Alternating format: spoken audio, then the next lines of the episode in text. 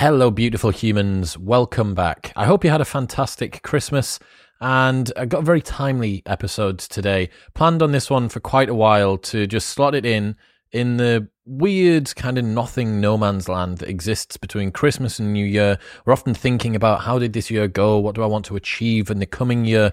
And the end of year review is a process that very few of us have properly not formally written down, but almost everybody kind of gets this sense that they should be doing it. So today I got old buddy of the show, Chris Sparks, former top 20 online poker player on the planet and a wonderful productivity and executive coach to CEOs, founders, and many other high performers to come on and give us the exact process that he gives his clients to ensure that they get the best clarity around what they want in the coming year and that they can close all of the doors to the open loops from the last year. So today you will get to see absolutely everything that he uses and also, you know, you've got the next whatever, you've got the next week.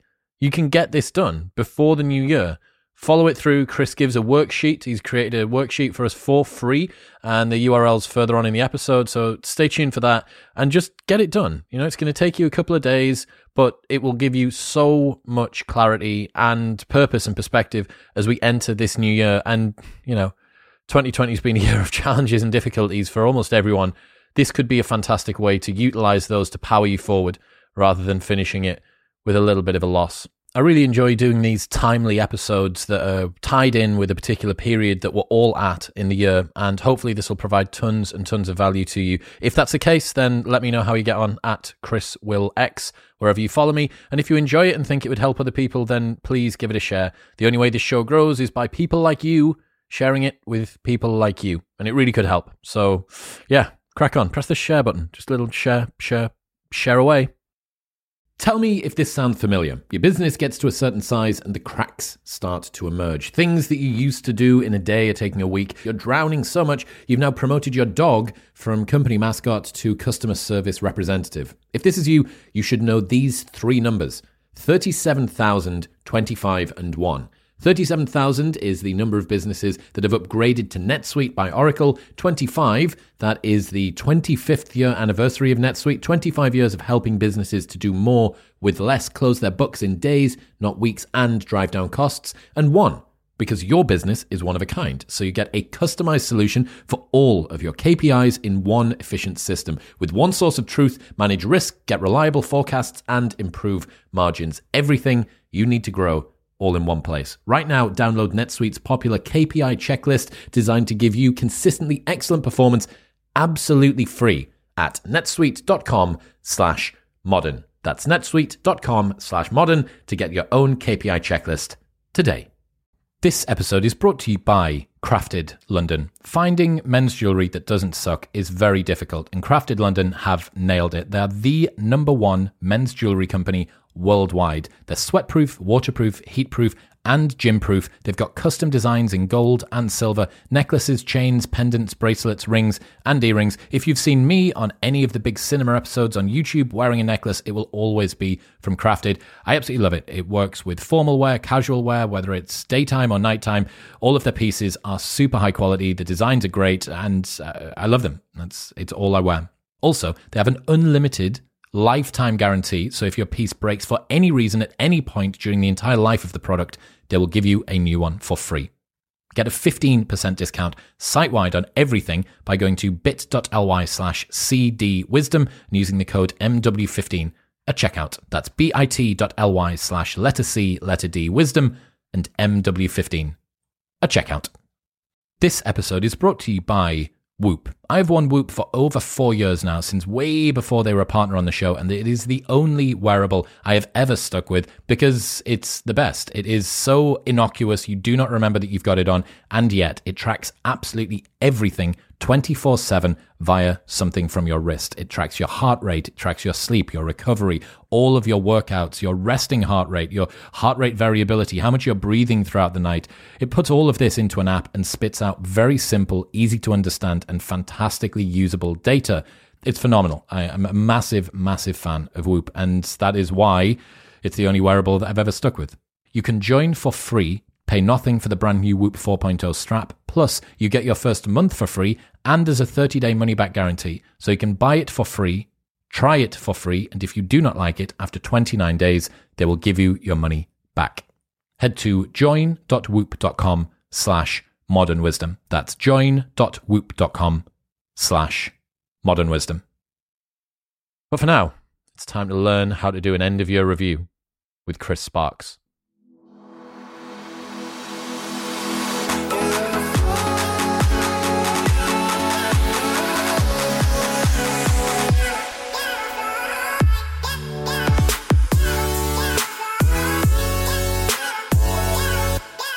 Good to be back. So good to have you back on, man. How's 2020 been your end? You know, it's there's been a lot of bright spots this year. I think everyone's aware of the craziness and all that's gone on, but I've been pretty uh, pleasantly surprised uh, how well I've thrived. Uh, I think the big news was uh, I got engaged, realized that um, my partner, who uh, some would say I was I was stuck with is like, wow, this is amazing. We get to spend all this time together and we're having a blast. Uh, and hey, if it's so good when things can't appear so bad, uh, let's uh, let's take this to the next level. So that was a super silver lining. Um, you know, this this really made me refocus on priorities, uh, which I think we'll get into, particularly being closer to family. So moving closer so we could spend a lot of time with our respective families uh, my just born niece. It's been incredibly meaningful. And also, just I, have been fortunate that you know the way that I earn a living, the way that I serve the world, both of those were already online based. So I've had lots of really meaningful and interesting opportunities to support entrepreneurs and executives through all of this turmoil. So I mean, all external craziness aside, I, I think it's been a very cool year. You are one anti fragile son, aren't you? That is the goal. You, I mean, the world is going to get weirder. It is just going to get weird. It's not going back to normal. What happened this year was not just like a glitch in the matrix. Um, weird stuff is going to continue to occur. And, you know, my goal personally and how I try to help clients is how can you put yourself in a position to thrive no matter what the world throws at you? And I think it's really encapsulated by that concept of anti-fragility is while many systems, people, organizations are threatened with, hey, if things change a little bit, if the tide rolls out and oh no, I have my pants down, uh, you know, there any change becomes bad and becomes a threat. But you can position yourself with your habits, with your relationships, with your learning to be someone who not only is does does okay when things get weird, you can actually thrive in those environments because you're well positioned. You're already surfing before the wave comes. So yeah, I, I think this was a, a test and that's what i come back to is it's all a practice. It's all an opportunity to put the things that we've learned and know into practice. So yeah obviously your background professional online poker player top in the world and executive coach to founders and ceos and all of this stuff. I'm going to guess that the end of the year is probably a pretty intense time when it comes to reflecting and planning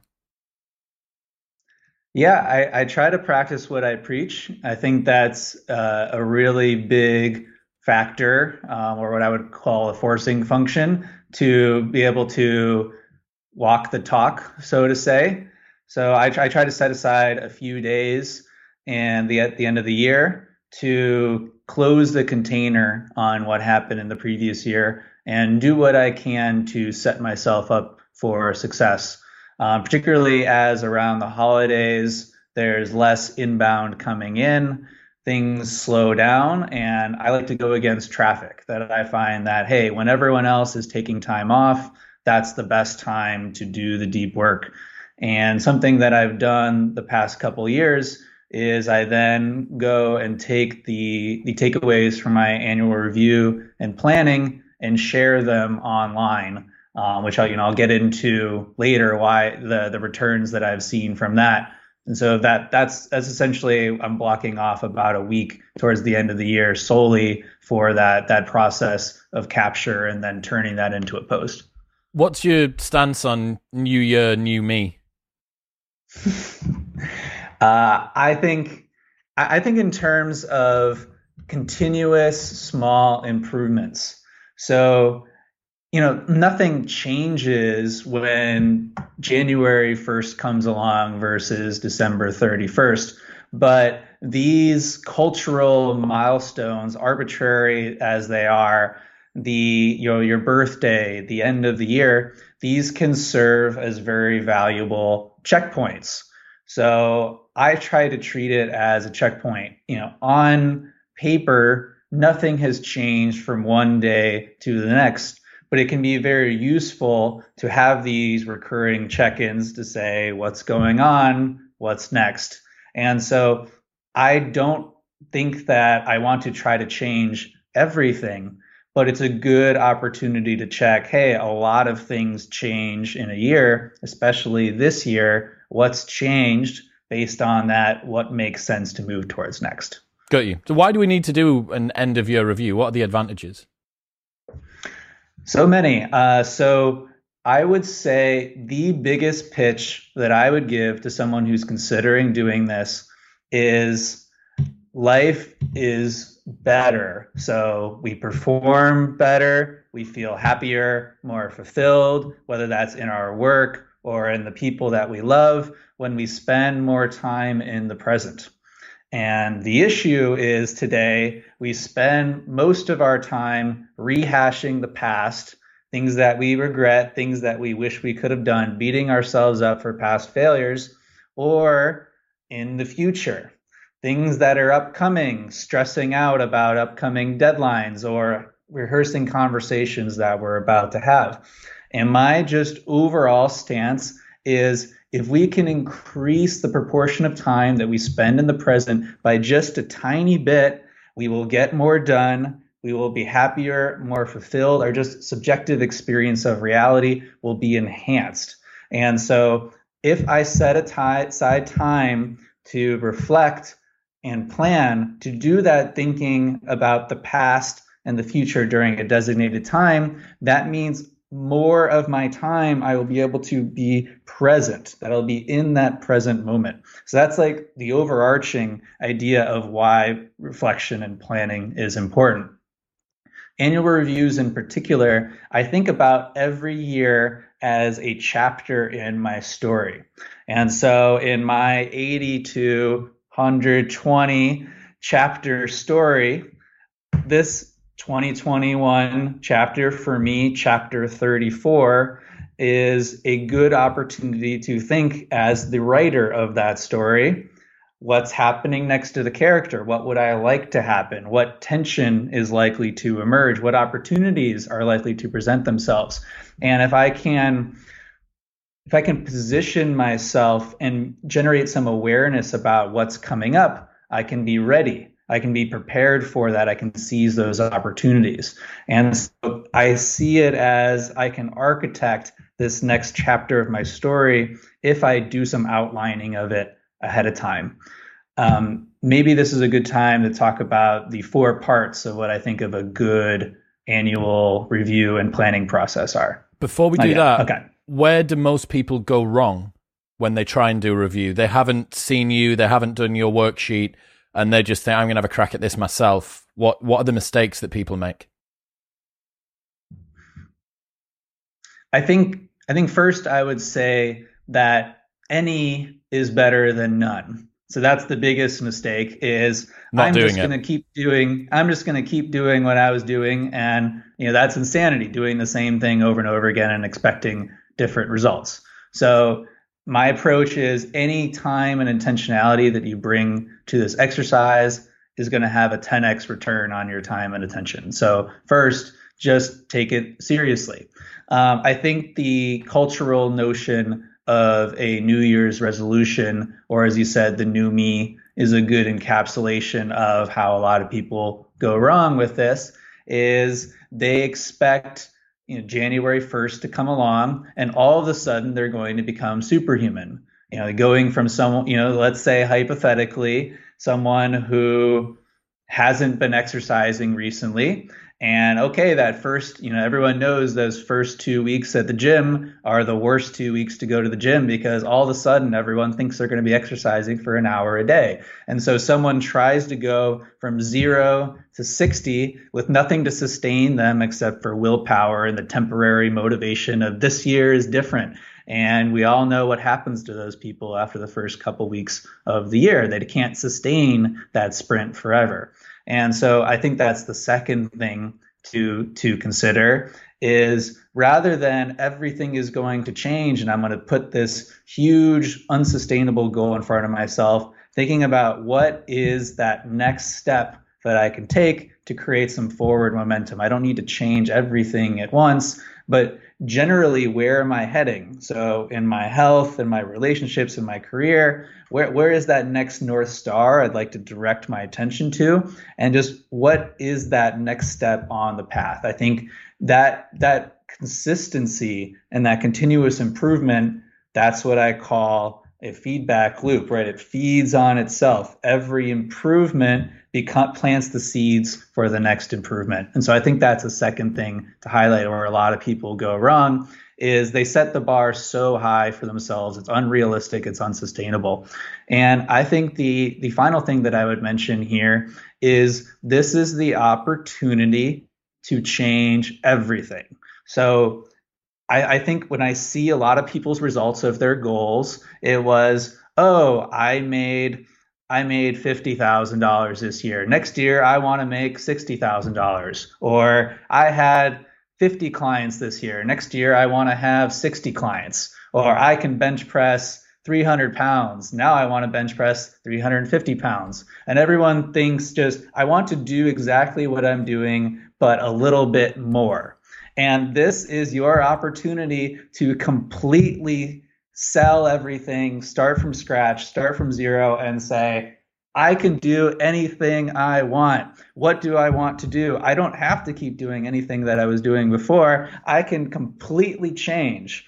And so everyone is like, oh, I'm going to take, is it this path all the way over here? Or is it this path all the way over here? And no, there's always a middle path that someone isn't considering. And so this is your opportunity. Say, don't try to do more. It's not what I'm doing now, but just more of it is what do you want? What would you like to be doing? And giving yourself permission to think outside the box, to think about things maybe that haven't been considered. That's why I said it's, it's nice to have this space for possibility because most of the year we want to be spending our time in the present, focused, sprinting forward. And now is your time to just question everything. And that is so refreshing. Yeah, the um, opportunity to assess our fundamentals, as you say there, the explore before you exploit kind of paradigm is so rare. And, you know, everyone this year, even though probably the amount of stuff that we've been able to do has gone down, the urgent has still beaten the important for the most part. Tasks that are in front of you, the email that needs sorting, that load of washing that's got to be taken out before it gets musky, you know, all that sort of stuff. Um, people often can spend their entire lives, and I'm realizing this now. I can, I could literally spend the rest of my life from 32 years old until the day I die just dealing with urgent and never doing important. And I'd always feel busy. And it would give me the sensation of being busy and being productive. But at the end, the actual amount of movement, ground that I'd covered would be very little. Also, I was away in Dubai recently for about three and a half weeks. And while I was out there, I met millionaires, billionaires, founders, CEOs, endurance athletes, YouTubers, podcasters, Steven Bartlett, the CEO that founded Social Chain from Diary of a CEO, like literally guys that have such huge, broad scope vision. And it just blew my worldview apart. I thought that I had a good idea of the sort of progression that I was able to predict. Oh, well, I can do, you know, grow the show by this and I start this business and oh, I get a membership site and this, that, and the other. And then I went and spoke to Steve over dinner and he said, I was talking about how's podcasting going. Who have you got? Oh, I've got Eddie Hearn, the boxing promoter, coming on. I was like, oh, cool. I've got Eddie Hearn coming on soon. That'll be sweet. This, that, and the other. I'm thinking we're, we're on the same path. He's just a little bit sort of further along with a bigger pair of shoes on than I am. And then I started talking about how he's monetizing. And he was like, "Oh yeah, well, Huel approached me because the CEO loves my podcast, and originally I think they might have just wanted to sponsor it, but then we turned the deal around, and now I'm on the board. I'm going to take them to IPO. I've been given equity in the business. I'm going to get them to IPO, and then I'm going to exit." And I was like, "Okay, yeah, no, I'm playing checkers, and you're playing chess. Like this is." A total fundamental different worldview that we have over what is achievable. And I think what you're talking about there, that step back, reconsider what are the possibilities that I can do?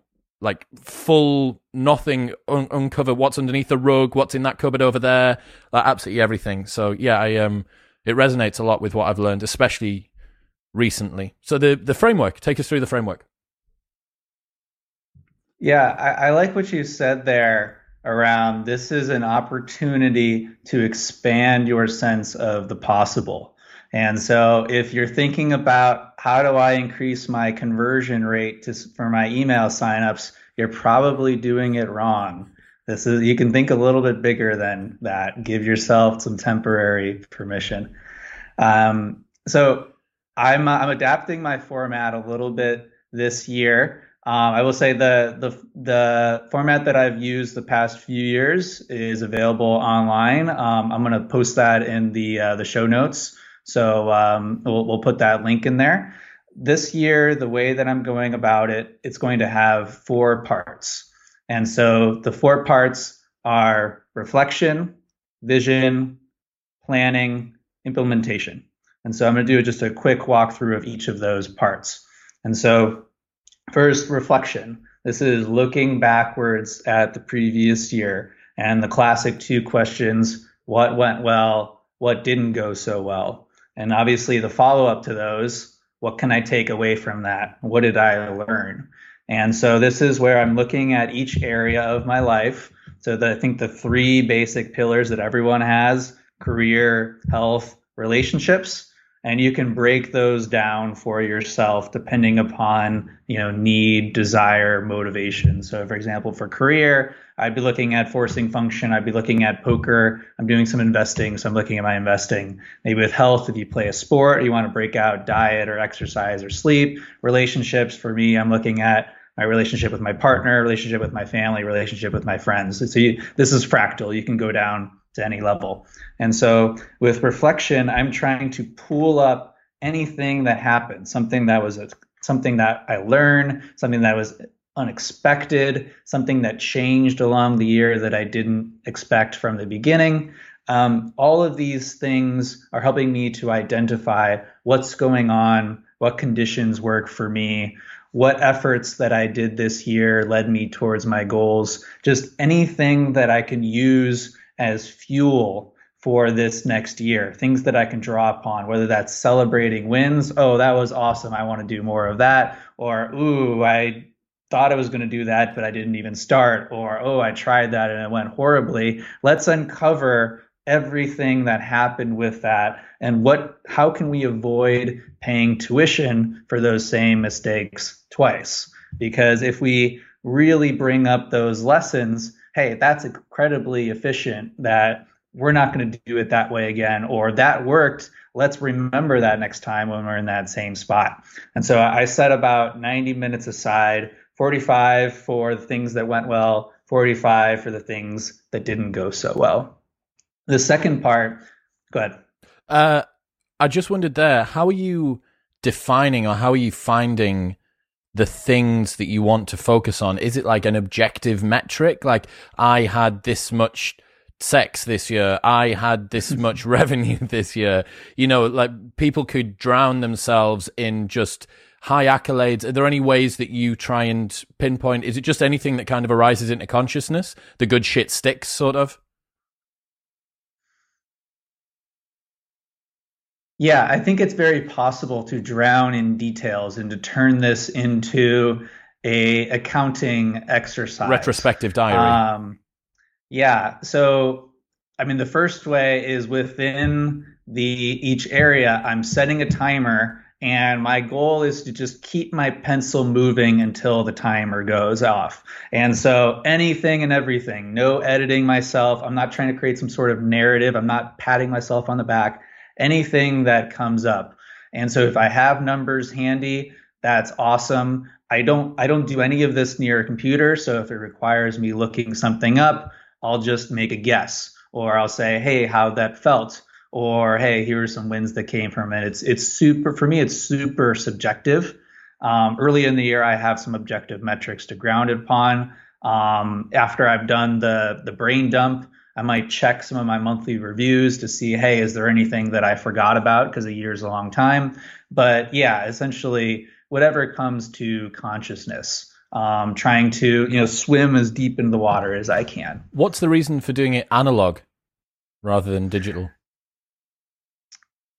because uh, I'm a total luddite, and I think that computers are a gateway to distraction. That is a very uh, that's a very good argument. Half Joking, half half serious. Uh, I think that I think that our tools shape us in a number of ways, and I, I for me, I, I like this process to be a little bit messy. And I'm really big on trying to unplug and get away from my current context. So, this is probably a good time to note as far as logistical stuff. Uh, don't do this at your desk. Don't do this in the place that you spend a lot of your time. There, w- your context in a lot of ways shapes your thinking. And so I try to get as far from my desk as possible. Um, if you're lucky enough to live in the southern hemisphere, hey, like go put a blanket down on the beach or in the woods. Um, if you're, you know, like us, you're stuck and it's super cold uh, and you have the ability, I like to run an Airbnb for a couple days you know, get a cabin in the woods. And, you know, ideally there's no internet there or I unplug the internet and just try to get away from my normal way of thinking and doing things as possible. If it's not possible for you to leave your home, your apartment, um, pick a new space, create a special space like a new chair in a new area that you don't work. Make it inspiring. Make make it make it a place that that's reflective of the intentionality you're bringing to the exercise but yeah, I, I, think that's a really big part of getting the maximum out of this exercise is to get away from your normal way of being. That pattern interrupt's interesting, really interesting. I'm a big fan. I'm. We could go down this rabbit hole forever, but my newsletter that's going out this week is all about the pattern interrupt that I had while I was in Dubai. Okay, so we've got um, what went well and what went badly from the last year, family, oh, relationships, career, and what was the final one? Health. Health. Health. Cool. What next? So we've generated all of this fuel, all of these things that learn. So we're a little bit inspired and we're a little bit disgusted. And we're going to take that and we're going to convert it into this next step, which is vision. And at a high level, vision is what do we want? And what another the overall question is what does next year look like? And so this is a visualization in the present. We're not saying, here's what I'm going to do. It's like, here's what next year looks like and trying to paint a picture of what we want. And so revisiting all of these areas. What do I want my health to be like? What do I want my career to look like? What's a typical day of work? What's a typical day with my partner? And creating a picture of that. And the end game of this is generating creative tension. And so with the reflection, we have this picture of current reality. And now we have this vision of here's what reality could be. And so, like a rubber band, there's this tension in, well, now I know where I am and now I know where I want to be. And it's very obvious the differences between these two pictures. And so one of two things needs to change, right? Nature abhors a vacuum. Either I need to bring this vision closer into reality, you know, lower the bar for myself, maybe something that's a little bit more realistic based on what's going on now, and or I take my current where I currently am and I push it into alignment with where I want things to be. And so I find this is a really valuable second part of this that's often skipped and that in the past I would skip is what do I want? What are things going to look like? Um, because this is what allows me to determine what goals do I need to have in order to bring this vision into reality. That's cool, man. Uh, the differential, I think Jordan Peterson's got his um, future authoring and past authoring and present authoring program, and he uses precisely the same thing that you create the tension between the two. So we've got our reflection, we've got vision. I forgot nice. the next one. What's the next one? So halfway home, um, vision. I set aside sixty minutes, um, and again, this is lots of writing, no judgment, keep the pen moving. Anything is possible type thinking. And so I generally recommend, hey, that's that's a lot of brain work. We're talking only two and a half hours. So obviously someone has the time, but it's gonna you're gonna feel pretty drained afterwards. And so this is where I recommend if you can end for the day and just like F off for the rest of the day.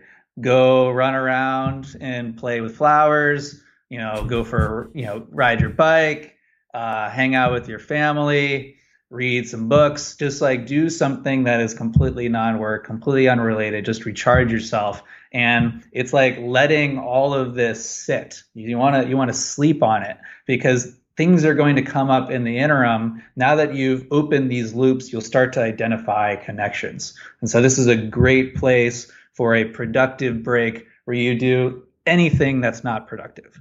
Um, okay, day two. And so this is this is all right now I know what happened. Now I know what I want. What the hell am I going to do to make this happen? And so part three is planning. And so this is this is part of the template which I'm going to share with uh, Modern Wisdom Crew. You're looking at these areas that you identified in the reflection, and you're picking one goal, just one. Everyone wants to pick multiple. One goal that you're going to shoot for in the next year, that North Star. And so the framing here is if you could only achieve one thing in your health, if you only achieve one thing in your relationships, if you only achieve one thing in your career, what would that be? And really, really defining that. So, how will you know if you've achieved it? Why is it important to you? What would it look like if it was achieved? What does that unlock? You know, let's say that you've achieved enlightenment. What's next? What does that get you? Right? Thinking about what do you want if you can only pick one thing? And said a lot of life is reconciling with these trade offs. And so assume you can only get one thing and choose wisely. Don't assign yourself more than you can chew. Hey, worst case scenario, you achieve your big goal by month six. You have permission to pick a second one. No big deal. So this is like each area of my life. And so I break mine down a little bit thinking about what's my one goal in this area. And so once I've really, really defined that, it's clear what it looks like. Someone else who's an objective third party observer say, yes, Chris, you did that, or no, Chris, you're kidding yourself. I'm going to start to break that goal down into milestones. And so hypothetically, if I wanted to achieve this goal right on December 31st, 2021, I would break this down to okay, end of Q1, end of Q2, end of Q3. Here's where I need to be in order to know if I'm on track towards this goal or off track towards this goal. And so let's say, you know, just off the top of my head, maybe my goal for next year is to be exercising for an hour every day. Well, I'm not going to start this on day one. It might be, all right, end of Q1, I want to be exercising one day a week, every week without fail. And then at Q2, sorry, I want to be exercising two times a week, every week eh, without fail, right? Not missing a single one. Q3, all right, I'm going to be exercising four times a week or every other day, whatever it is. And so building up slowly. And so by breaking down these milestones along the year, it allows me to course correct. If I'm behind, all right, something's got to change here. If I'm ahead, maybe I can raise the bar for myself a little bit. The and then the final step. Just bef- just before that, um, your goal there that you've just chosen, I'm aware is just a hypothetical, but you've chosen a process goal as the outcome goal. So what you want is to be able to get to a point where you are able to do a process and that process is your goal. Is that something that you would tend to get people to focus on?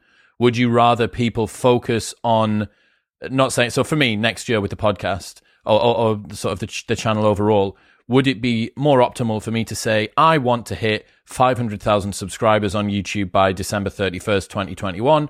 Or would you say, I want to be publishing regularly one bespoke YouTube video per week by the 1st of December, uh, the 31st of December 2021.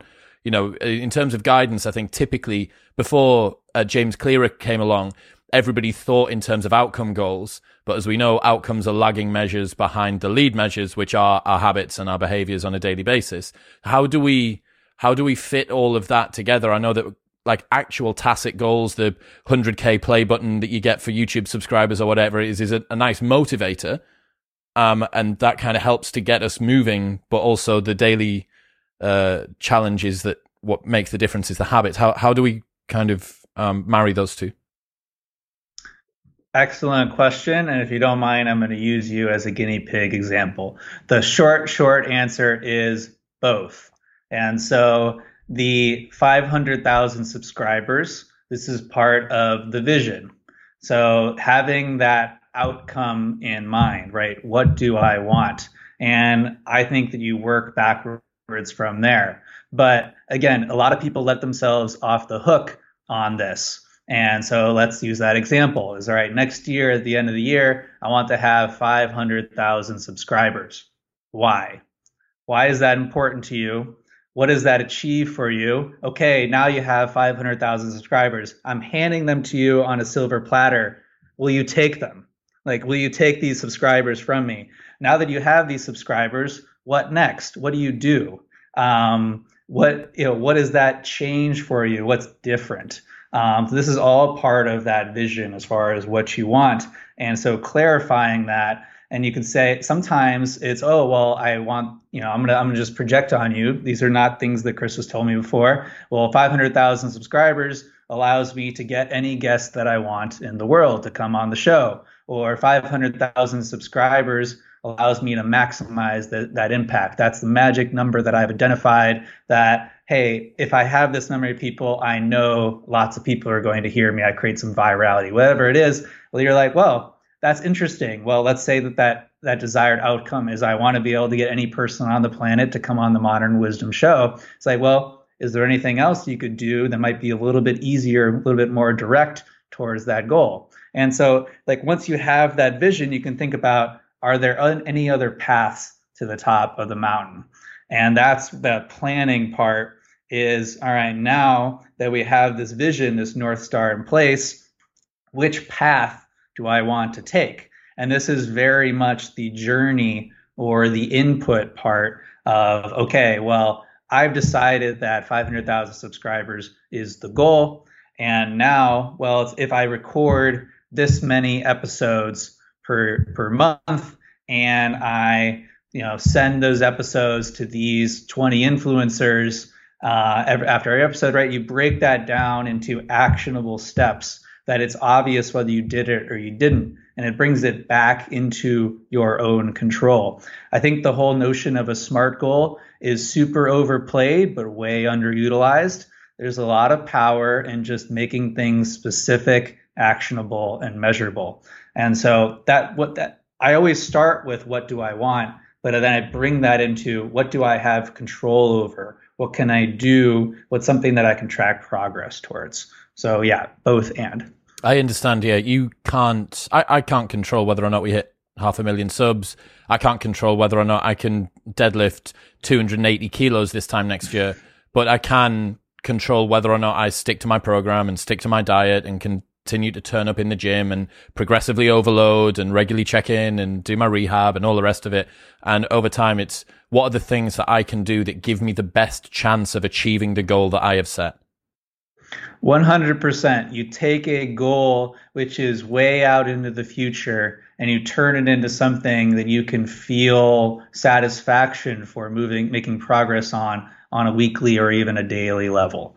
And that, that's critical for taking action is to reduce that delay, right? If it's just, hey, I want to look good in my wedding dress or my suit in nine months, that doesn't really get me all that motivated to not have an ice cream today.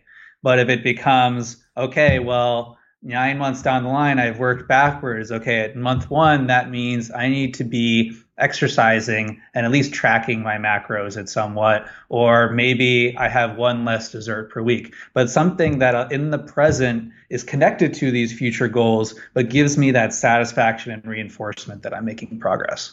So the goal setting, we're picking within the three areas that we've got. That's it. We're not breaking that down yet. Is that part of implementation? So we're breaking those down into milestones. Okay. So, you know, here's here's along the way. Yeah. The the implementation part, so this is the final. Um, I think this is another part that a lot of people skip. All right, it's okay. Yes, I decided that next year is the year that I'm going to eat paleo.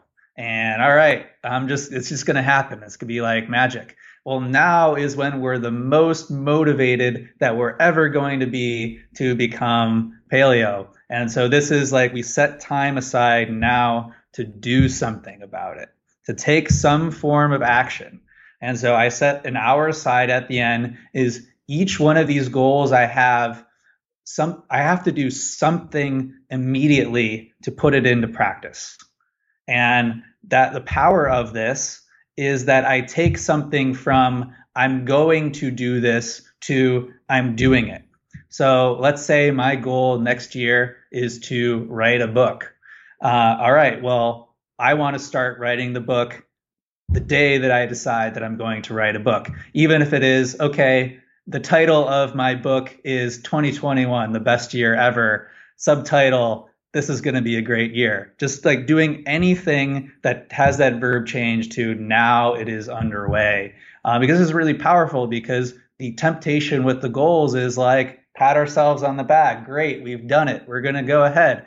And you know, I don't think something like buying a gym membership and saying, "Great, now I'm in shape," is the best thing. But you got to take that first step, so you might as well do it now. Um, so this is this is a part that I think is is skipped a lot with these this planning exercise is like great you know what you're going to do do one tiny thing to take action towards it. So for each of the different areas that we've got we're going to take action. The messiest one that i can see here is the relationships one. It's pretty difficult to objectively metric and quantify. Like you know let's say let's say that by the end of 2021 i want to be in a long-term committed relationship um, uh, Mum, don't get don't don't get excited. There's not wedding bells or anything. um, I want to be in a committed relationship by the end of 2021. Let's say, f- like you know, what's the step that I'd download Tinder today? You know, like make sure that the Hinge profile's been updated. You understand that? I think the the relationships one's probably. I want to have a better relationship with my parents, brother, sister, housemates, whatever it might be. Have you got any ways that you can kind of cut through the noise of that?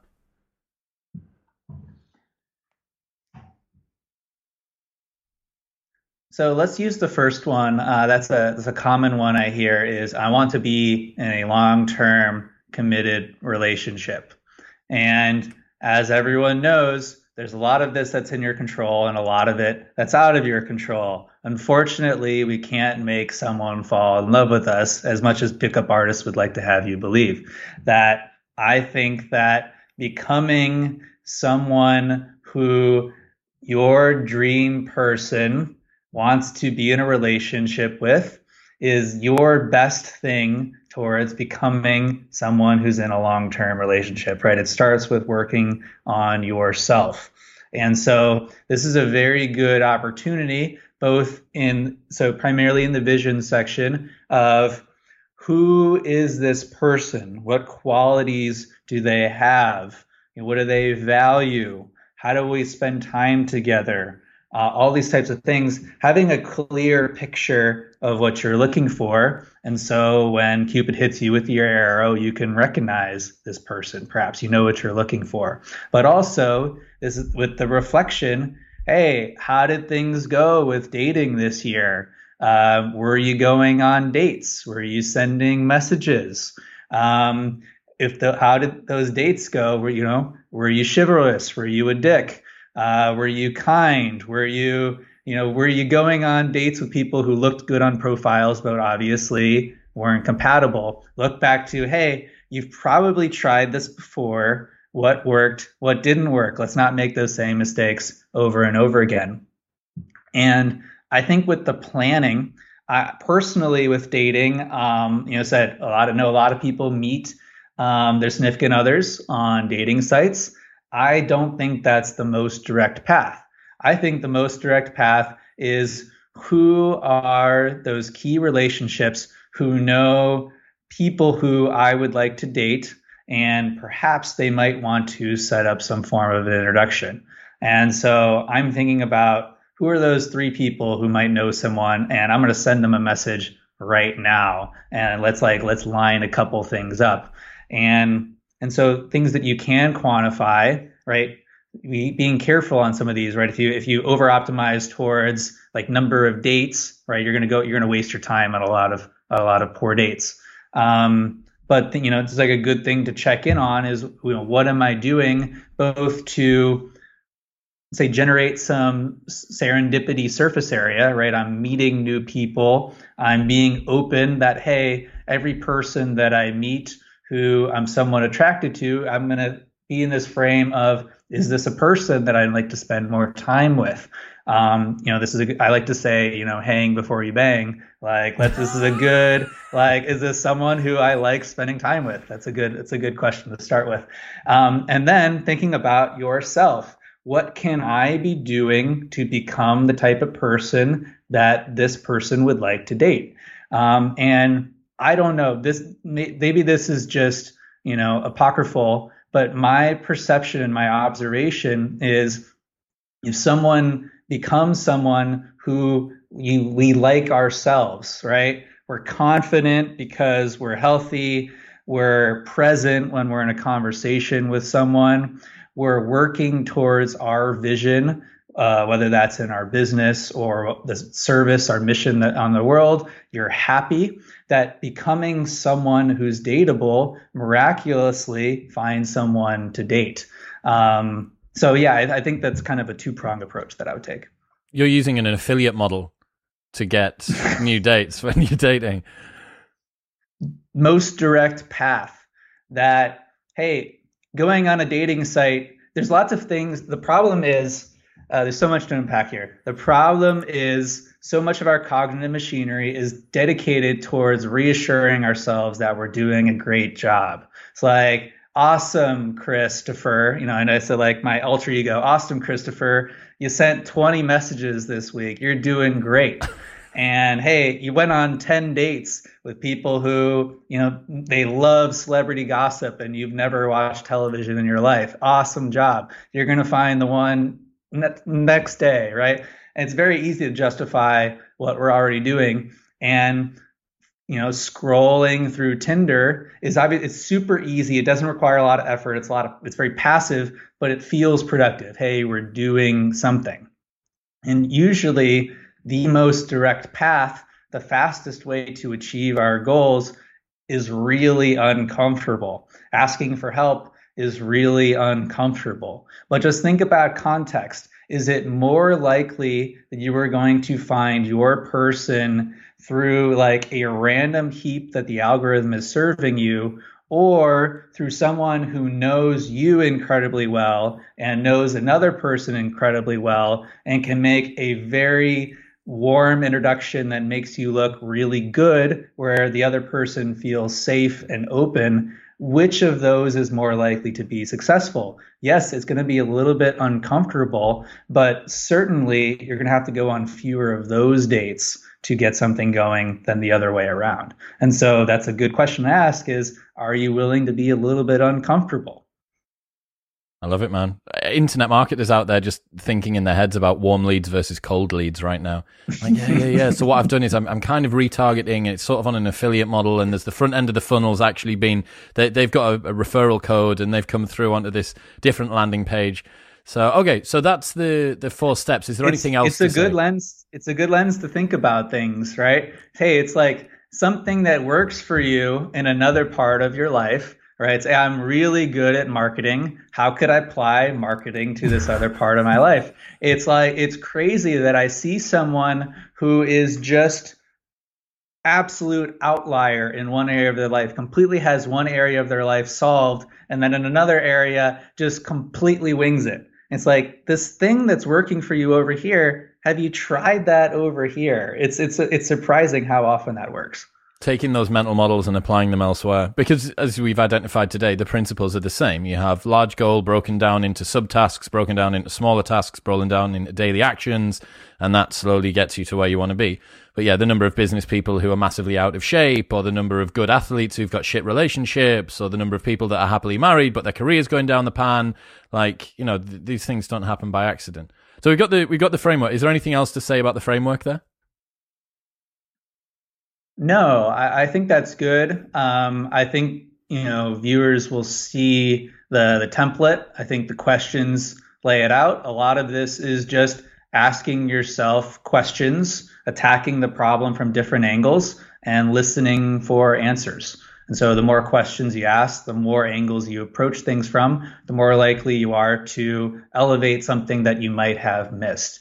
And hey, I, I, just taking it seriously. The the process that I laid out, um, you know, for me takes about five hours. Um, you know, it's fractal. If you have one hour, spend one hour. But the idea is here, hey, I, I dedicate one full day or two full days to this.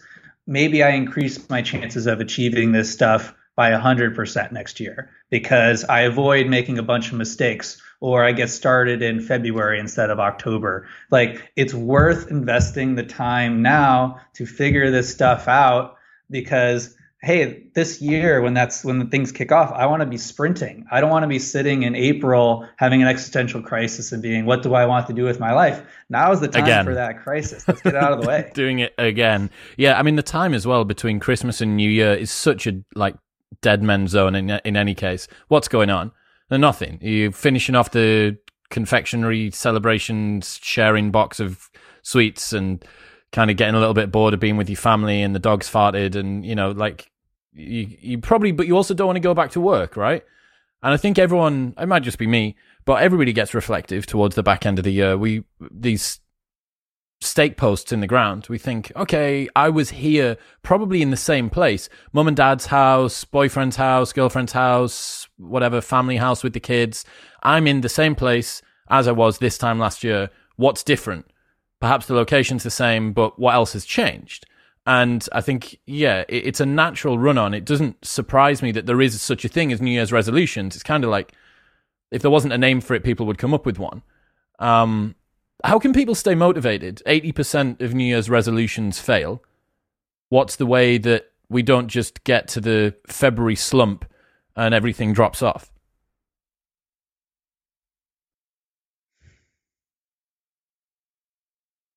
The way to stay motivated is to not need motivation.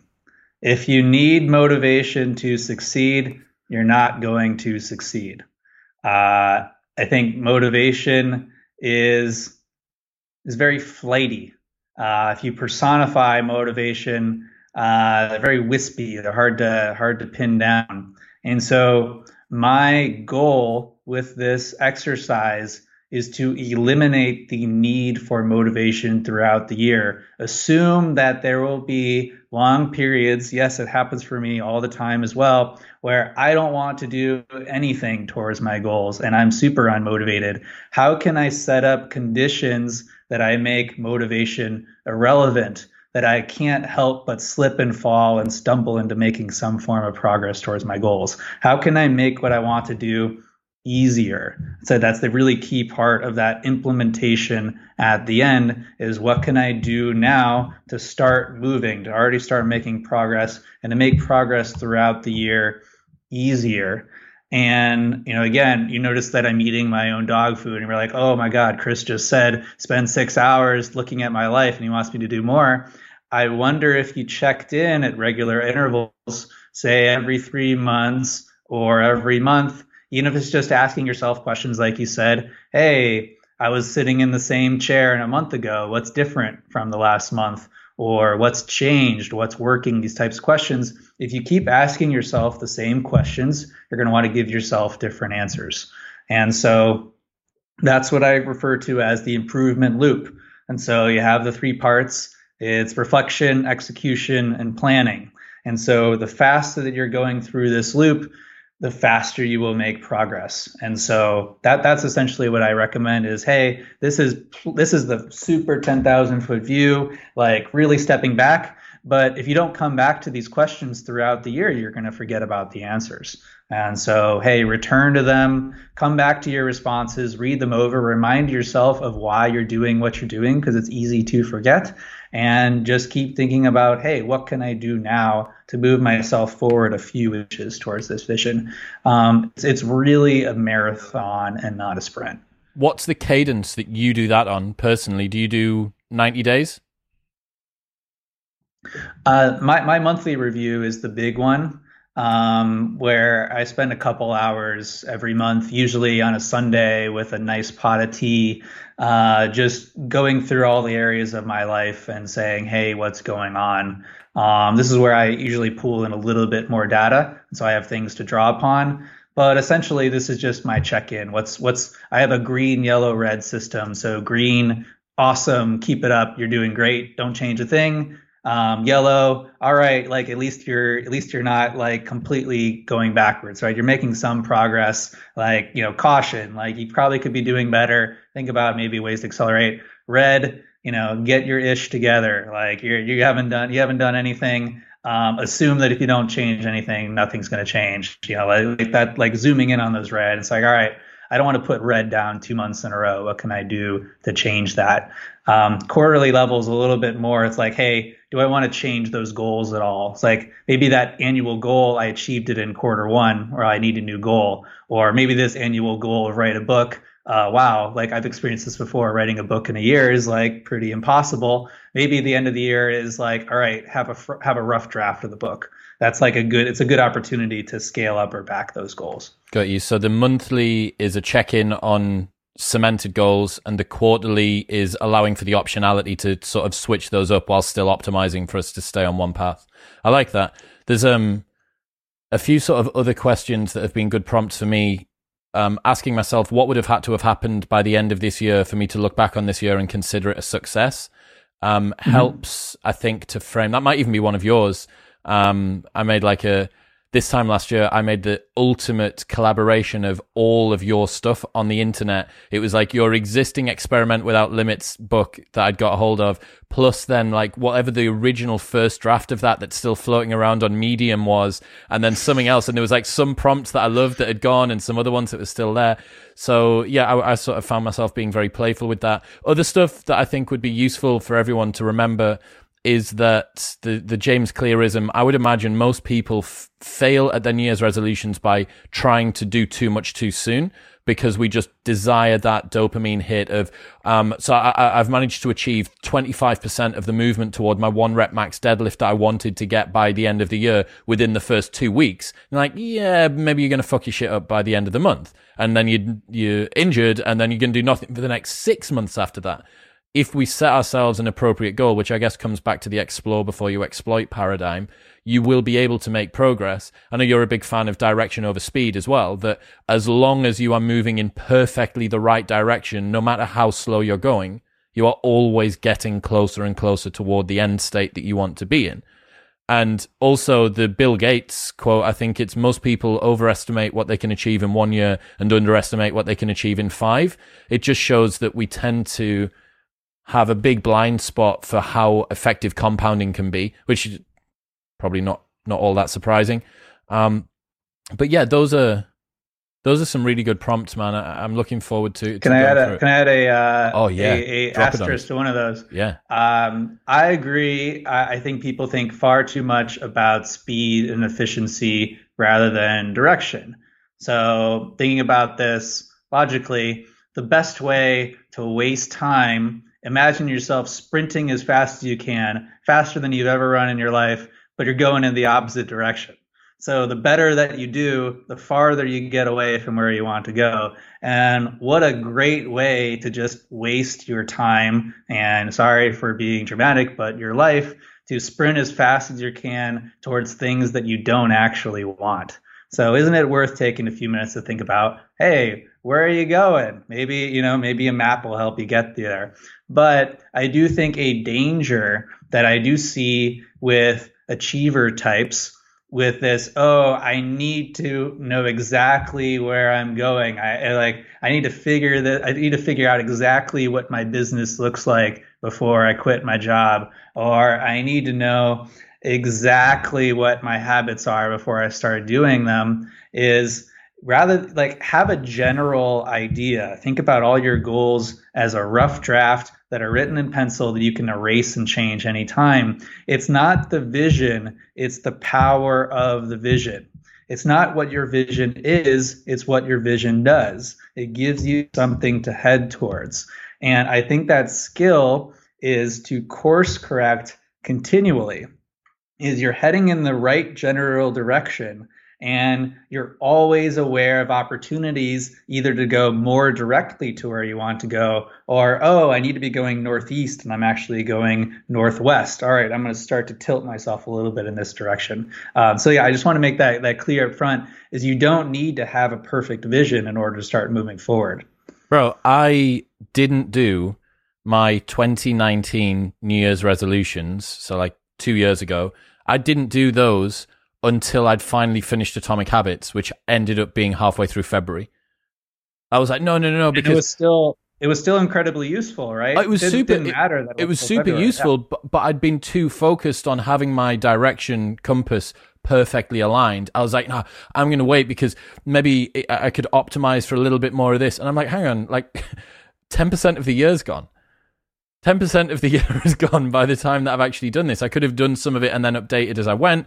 Um, yeah, man, it's it's an interesting time for this sort of stuff, and I hope that it's really prompted people. I also like. I'm going to guess the reason that you've put a time limit on this is to stop people from wallowing and obsessing too much within that. It's like, oh shit, I've got to Parkinson's law this here. I only have 90 minutes to do this particular section. I uh, right, that'll do. That's close enough. Like I, I'm I'm working hard. Yeah, it serves two purposes. And so people see this with procrastination all the time is, you know, you can't get yourself to get started, set a timer for five minutes and work until that five minutes is up. At least you're get, at least you're doing something. And so first, like you set that timer, um, say, okay, I'm going to think about my goals in this area for the next 15 minutes until the timer goes off. A lot of people are like, okay, great. 30 seconds in, I know what I'm doing for the next year. I'm not going to spend another 10 minutes thinking about what I'm going to do all of next year. No, that's that's that's not that's not something I need to do right now. It forces someone to go a little bit deeper. The first answer is usually not the right answer. Let's think about other ways to approach it. Let's be let's let's, let's think let's like widen our vision a little bit. So it forces someone to actually use all that time, keep the pen moving. But also said it's very easy to rabbit hole on this type of stuff and to go beyond the point of diminishing marginal returns. And so you set a timer, you set a limit. It's like, all right, I only have this amount of time to figure it out. You know, secret, like you could change it later if you really want to, but you need some sort of answer in order to close that container and move on. So I think it works on both sides. I like it. Any final thoughts about end of year review, planning for the, the next year, anything that you need to add in?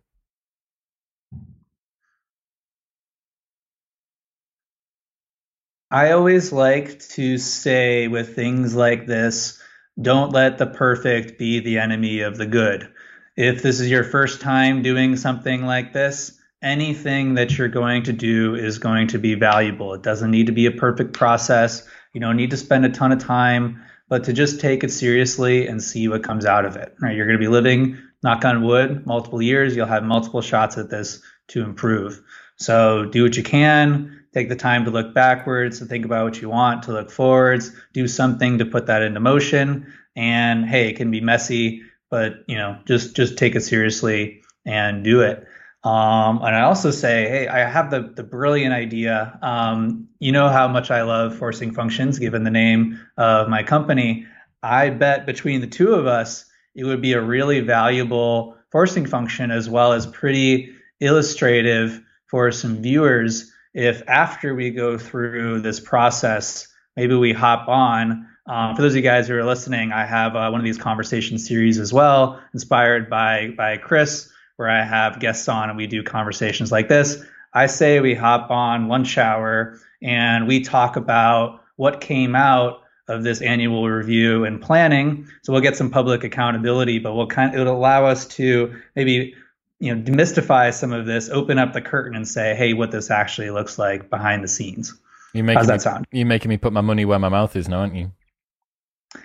it's it's it's it works. Perfect, man. Uh, what's the URL? People want to go and check out this worksheet that they can move through everything. What's the URL that they need to go to? Sure. Yeah, a few places that I would point people to. So, my company, where we work with executives, investors, founders, is Forcing Function. Lots of great resources there. A couple places that I'd point you to. The annual review template, which I discussed with Chris today, you can find that at uh, forcingfunction.com slash modern wisdom. We're going to put that up there as free to download for anyone who's listening to this episode. Um, a couple other places you might want to check out. Um, forcingfunction.com slash workbook. The uh, workbook that Chris mentioned earlier, it's my distillation, 100 pages of all the best things that I've seen to set yourself up for success. In particular, chapter one, goals. What are the prompts that you need to do to discover what you want out of life, what you want to achieve. Um, those are the ones that I found to work the best. That's also free to download. Um, a couple other things that I'm really excited about. Uh, this is the first time I mentioned it publicly. We're about to release the forcing function library.